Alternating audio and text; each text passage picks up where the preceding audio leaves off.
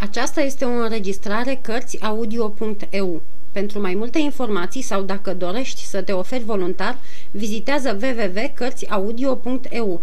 Toate înregistrările Cărțiaudio.eu sunt de domeniu public.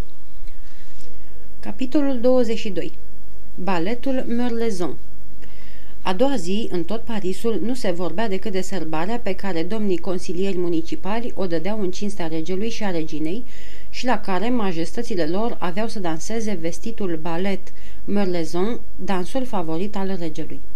Într-adevăr, de 8 zile se făceau la primăria din Paris tot felul de pregătiri pentru această seară de gală. Dulgherul orașului înălțase estrade, unde aveau să ia loc doamnele poftite. Băcanul orașului împodobise sălile cu 200 de făclii de ceară albă, risipă nemaipomenită pe acele vremuri. În sfârșit, 20 de vioriști primiseră cuvenita înștiințare cum că plata ce li se hotărâse era îndoitul plății obișnuite, deoarece, spun însemnările de atunci, trebuiau să cânte toată noaptea. La ora 10 dimineața, domnul de la Cost, ofițerul stegar al gărzilor regale, urmat de doi ofițeri și de mai mulți alcași ai corpului de gardă, veni să-i ceară grefierului orașului un anume Clement, cheile porților și ale ușilor de la toate încăperile din palatul primăriei. Cheile i-au fost predate numai decât. De fiecare atârna o fițuică pentru a-i se putea da de rost și din clipa aceea, de la cost, își lua asupra sa paza tuturor porților și a tuturor căilor de trecere. La ora 11 sosi Dualie, capitanul gărzii, aducând cu el 50 de arcași care se și împrăștiaseră în cuprinsul clădirii pe la ușile rânduite din vreme. La trei după amiază sosiră două companii de gardă, una franceză, iar alta elvețiană. Compania franceză era alcătuită jumătate din nostașii domnului Dualie și jumătate din ai domnului de Zesart. La șase seara, oaspeții începură să se perinde. Pe măsură ce soțeau, erau poftiți în sala cea mare, pe stradele ridicate în cinstea lor. La ora nouă sosi soția primului președinte. Fiind cea mai devază doamna a serbării, după regină, ea a fost primită de mai mari orașului și poftită în loja din fața lojii reginei. La ora 10, în sala cea mică dinspre Biserica Sfântului Ion, se pregătea gustarea de dulciuri pentru rege în fața bufetului de argint al primăriei, păzit de patru arcași. La miezul nopții se auziră strigăte puternice și vii urale. Era regele care se îndrepta de la Louvre spre primărie, pe străzile luminate cu lampioane colorate. De îndată, domnii sfednici ai primăriei, îmbrăcați în robele lor de postav, împreună cu șasele fegii ce le deschideau drumul, ținând fiecare în mână o torță, ieșiră în întâmpinarea regelui pe treptele palatului, unde starostele negustorilor îi ură bun sosit. Majestatea sa răspunse, cerându-și iertare de mare întârziere și aruncând vina asupra cardinalului, care reținuse până la orele 11 pentru a pune la care treburi obstești.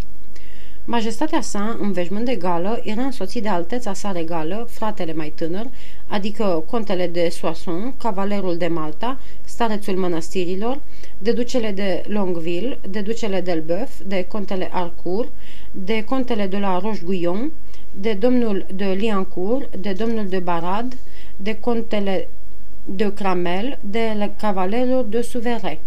Fiecare băgă de seamă că regele era abătut și îngândurat. O încăpere mică fusese pregătită pentru rege și cealaltă pentru alteța sa regală, contele de Soissons. În fiecare din aceste încăperi se aflau costume de carnaval. Se luaseră aceleași măsuri pentru regină și pentru soția primului președinte. Nobilii și doamnele din suita majestății lor urmau să se îmbrace doi câte doi în camerele de asemenea pregătite în acest scop. Înainte de a intra în camera sa, regele ceru să fie înștiințat îndată ce va sosi cardinalul. O jumătate de oră după sosirea regelui, izbucniră noi urale care vesteau sosirea reginei. Așa cum făcuseră și la sosirea suveranului, sfetnicii primăriei, împreună cu lefegii ce le deschideau drumul, ieșiră în întâmpinarea preamăritei lor musafire. Regina intră în sală. Toți își dădură seama că, la fel ca și regele, era abătută și mai ales obosită. În clipa când intră, perdeaua unei mici tribune, care până atunci rămăsese coborâtă, se dădu la o parte, lăsând să se ivească fața gălbejită a cardinalului, îmbrăcat în straie de cavaler spaniol. Ochii săi se pironiră pe ai reginei și un rânjet de o nespusă bucurie îi flutură pe buze. regina nu purta faimoasele diamante. Suverana rămase ceva vreme locului pentru a primi închinarea de bun sosit a domnilor sfetnici și pentru a răspunde la salutul doamnelor. Dintr-o dată, regele și cardinalul se iviră în pragul uneia din ușile sălii. În vreme ce eminența sa îi vorbea pe șoptite, Ludovic al XIII-lea era pământiu la față.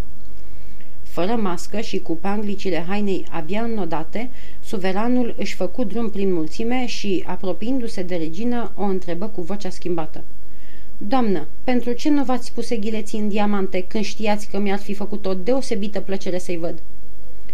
Regina își roti privirea împrejur și zări în spatele ei pe Richelieu, care zâmbea cu un zâmbet drăcesc. Sire, răspunse regina tulburată, nu i-am pus, fiindcă m-am temut să nu-i prăpădesc în mijlocul acestei învălmășeli. Foarte rău, doamnă. Dacă v-am făcut acest dar, era tocmai ca să vă gătiți. Vă spun încă o dată, ați făcut foarte rău. Glasul regelui tremura de mânie. Toți priveau și ascultau mirați, fără să înțeleagă ce se petrece. Sire, adăugă regina, pot trimite să-mi aducă de la Louvre și astfel dorința majestății voastre va fi împlinită. Trimiteți, doamnă, și cât mai curând. Peste un ceas începe balul. Regina se înclină în semn de supunere și urmă doamnele care trebuiau să o ducă în camera ei. La rândul său, regele se îndreptă înspre a lui. În sală se stârnise pentru o clipă un freamăt și nedumerire. Era bătător la ochi că se petrecuse ceva între rege și regină, dar amândoi vorbiseră atât de încet încât, din respect, fiecare se îndepărtase cu câțiva pași și nimeni nu putu să auzi nimic. Violile răsunau cât puteau de tare, dar lumea nu le lua în seamă. Cel care se ivi întâi a fost regele, în veșmânt de vânătoare, de o neasemuită frumusețe. Alteța sa și ceilalți nobili erau îmbrăcați la fel ca el. Veșmântul acesta îi ședea suveranului mai bine ca oricare altul și astfel îmbrăcat părea într-adevăr întâiul gentilom al regatului său. Cardinalul se apropie de rege și de două cutie. Regele o deschise și găsi înăuntru două din podoabele în diamante. Ce înseamnă aceasta?" îl întrebă pe cardinal. Nimic," răspunse cardinalul, dar dacă regina poartă ghileții, lucru de care mă îndoiesc, numărați sire și dacă nu sunt decât zece, întrebați pe majestatea sa cine a putut să-i fure cei doi care sunt aici." Regele îl privi pe cardinal de parcă ar fi vrut să-l întrebe ceva, dar n-apucă să deschidă gura. Un strigă de admirație izbucni din toate piepturile. Dacă regele părea a fi cel din tâi gentilom al regatului, regina era, fără îndoială, cea mai frumoasă femeie din Franța. E drept că și straiele vânătoreștii veneau de minune. Purta o pălărie de fetru cu pene albastre, o jachetă de catifea de culoarea mărgăritarului, prinsă cu catarame în diamante și o fustă de atlas albastru, brodată toată cu fir de argint. Pe umărul stâng îi străluceau juvaierele prinse într-un nod de pamblică tot albastră. Regele tresări de bucurie, iar cardinalul de necaz. Cum erau însă departe de regină, nu puteau număra eghileții. Regina îi avea. Erau însă numai zece, sau îi avea pe toți 12. Tocmai atunci, violile dădură semnalul începerii baletului. Majestatea sa se îndreptă spre doamna președintă cu care trebuia să danseze, iar alteța sa spre regină. Fiecare își luă locul și baletul începu. Regele dansa față în față cu regina și de câte ori trecea pe lângă ea, sorbea din ochi diamantele pe care însă nu le putea număra. O sudare rece acoperea fruntea cardinalului. Baletul ținu un ceas. Avea 16 intrări. Când se sfârși, în mijlocul aplauzelor întregii săli, fiecare își duse doamna cu care dansase la locul ei – dar, folosindu-se de îngăduința de a-și părăsi doamna acolo unde era, regele se îndreptă repede spre regină. Vă mulțumesc, doamnă," îi spuse, pentru bunăvoința pe care ați arătat-o dorințelor mele, dar cred că vă lipsesc doi ciucuri și iată-i, vi-am adus." Spunând aceste cuvinte, îi întinse reginei cele două diamante pe care îi le dăduse cardinalul. Cum, sire?" se minună regina, părând grozav de uimită. Îmi mai dăruiți încă doi?" Dar atunci voi avea 14. Regele numără. Cei 12 eghileți erau într-adevăr pe umărul Augustei sale soții. Îl chemă atunci pe cardinal și îl întrebă răspicat. Ce înseamnă aceasta, domnule cardinal?" Aceasta înseamnă, sire, răspunse cardinalul, că doream ca majestatea sa să primească cele două diamante și, neîndrăznind să îi le ofer chiar eu, m-am folosit de acest mijloc. Și sunt cu atât mai recunoscătoare eminenței voastre, răspunse Ana de Austria cu un surâs care dovedea că nu se înșela asupra acestei iscusite mărinimii, cu cât sunt încredințată că cei doi eghilezi vă costă tot atât de scump cât l-au costat pe majestatea sa ceilalți 12. Salutând apoi pe rege și pe cardinal, regina se îndreptă din nou spre camera unde se îmbrăcase și unde trebuia să-și dezbrace veșmintele vânătorești. Grija scriitoricească ce am fost obligați să avem pentru măritele fețe din cuprinsul acestui capitol ne-a îndepărtat o clipă de tânărul căruia Ana de Austria îi datora izbânda ei nemaipomenită asupra cardinalului și care, buimac, neluat în seamă, pierdut în gloata bulucită la una din uși, privea această scenă pe care numai patru ființe puteau să o priceapă. Regele, regina, cardinalul și el. Regina intrase tocmai în camera ei și D'Artagnan se pregătea să plece când simți că cineva îl atinge ușor pe umăr. Se întoase și văzu pe tânăra femeie care îi făcea semn să o urmeze. Avea fața acoperită cu o mască de catifea neagră, dar, în pofida acestei măsuri de prevedere, care de anmiteri fusese luată mai mult împotriva altora decât a lui, D'Artagnan recunoscu numai decât pe obișnuita lui călăuză, zglobia și isteața doamnă Bonacieux. În ajun abia se văzuseră la paznicul Germain, unde el o chemase. Tânăra femeie fusese atât de grăbită să vestească reginei norocoasa întoarcerea trimisului ei, încât cei doi îndrăgostiți abia avuseseră vreme să schimbe câteva cuvinte. D'Artagnan o urmă deci pe doamna Bonacieux, mânat de un îndoit simțământ de dragoste și curiozitate – pe drum, cu cât sălile erau mai pustii, cu atât D'Artagnan voia să o oprească, să o tragă spre el, să o admire, fie doar pentru câteva clipe. Dar, neastâmpărată ca o păsărică, ea îi scăpa mereu din mâini. De câte ori încerca să vorbească, degetul ei, pus pe buze în semn de mică poruncă plină de farmec, îi amintea că se găsea în voia unei puteri căreia trebuia să îi se supună orbește și care nu îi îngăduia nici cea mai nevinovată împotrivire. În sfârșit, după un minut sau două de cotituri și de răscotituri, doamna Bonacieux deschise o ușă și îl băgă într-o mică încăpere întunecoasă. Acolo îi făcu din nou semn să tacă și, deschizând a doua ușă ascunsă sub perdele, prin ale căror falduri străbătut deodată o lumină vie, se făcu nevăzută. D'Artagnan rămase o clipă încremenit, întrebându-se unde era. Dar, în curând, raza de lumină care se strecura din camera alăturată, aerul cald și parfumat din jurul lui, vorbirea curtenitoare și aleasă a două sau trei femei, cuvântul majestate rostit de mai multe ori, îi arătară lămurit că se afla într-o încăpere învecinată cu camera reginei. Tânărul stătu în întuneric și așteptă. Regina era voioasă și fericită, ceea ce părea să stârnească uimire în jurul ei, căci, din potrivă, toți erau deprinși să o vadă aproape mereu îngândurată.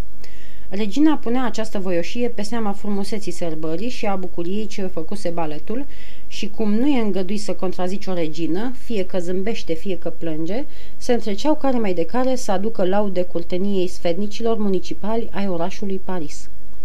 Deși nu cunoștea pe regină, D'Artagnan deosebi numai decât vocea ei de celelalte voci, în primul rând după ușorul accent străin, apoi după acel timbru de atotputernicie ce răsună în chip firesc din toate cuvintele suveranilor. O auzea apropiindu-se și îndepărtându-se de ușa deschisă și zări de două sau chiar de trei ori umbra unui trup oprind lumina. În sfârșit, un braț marmorean, fără seamăn ca linie și albeață, a apărut deodată printre falduri. D'Artagnan înțelese că era răsplata lui. Se aruncă în genunchi, apucă mâna care îi se întindea și își lipi respectuos buzele. Mâna se trase apoi ușor, lăsând să cadă între lui un obiect. Era un inel. Aproape în aceeași clipă, ușa se închise și D'Artagnan rămase în cea mai cumplită beznă. Își puse inelul în deget și așteptă din nou. Era limpede că trebuia să mai urmeze ceva. După răsplata credinței trebuia să vină și răsplata dragostei lui. De alminteri, baletul se sfârșise, dar petrecerea abia începea. Ospățul era hotărât pentru ora 3 și orologiul bisericii Sfântul Ion bătuse de ceva vreme și două și trei sferturi. Într-adevăr, în camera vecină, zumzetul glasurilor scădea încet încet, apoi se îndepărtă. Ușa încăperii unde era D'Artagnan se deschise iarăși și doamna Bonacieux intră grăbită.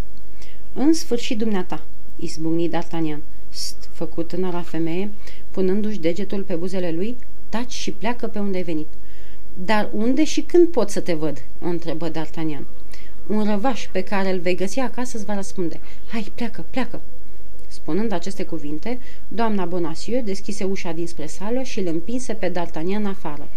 El se supuse ca un copil, fără nicio împotrivire și fără să încerce a crâgni, dovadă vie că era îndrăgostit de-a binelea.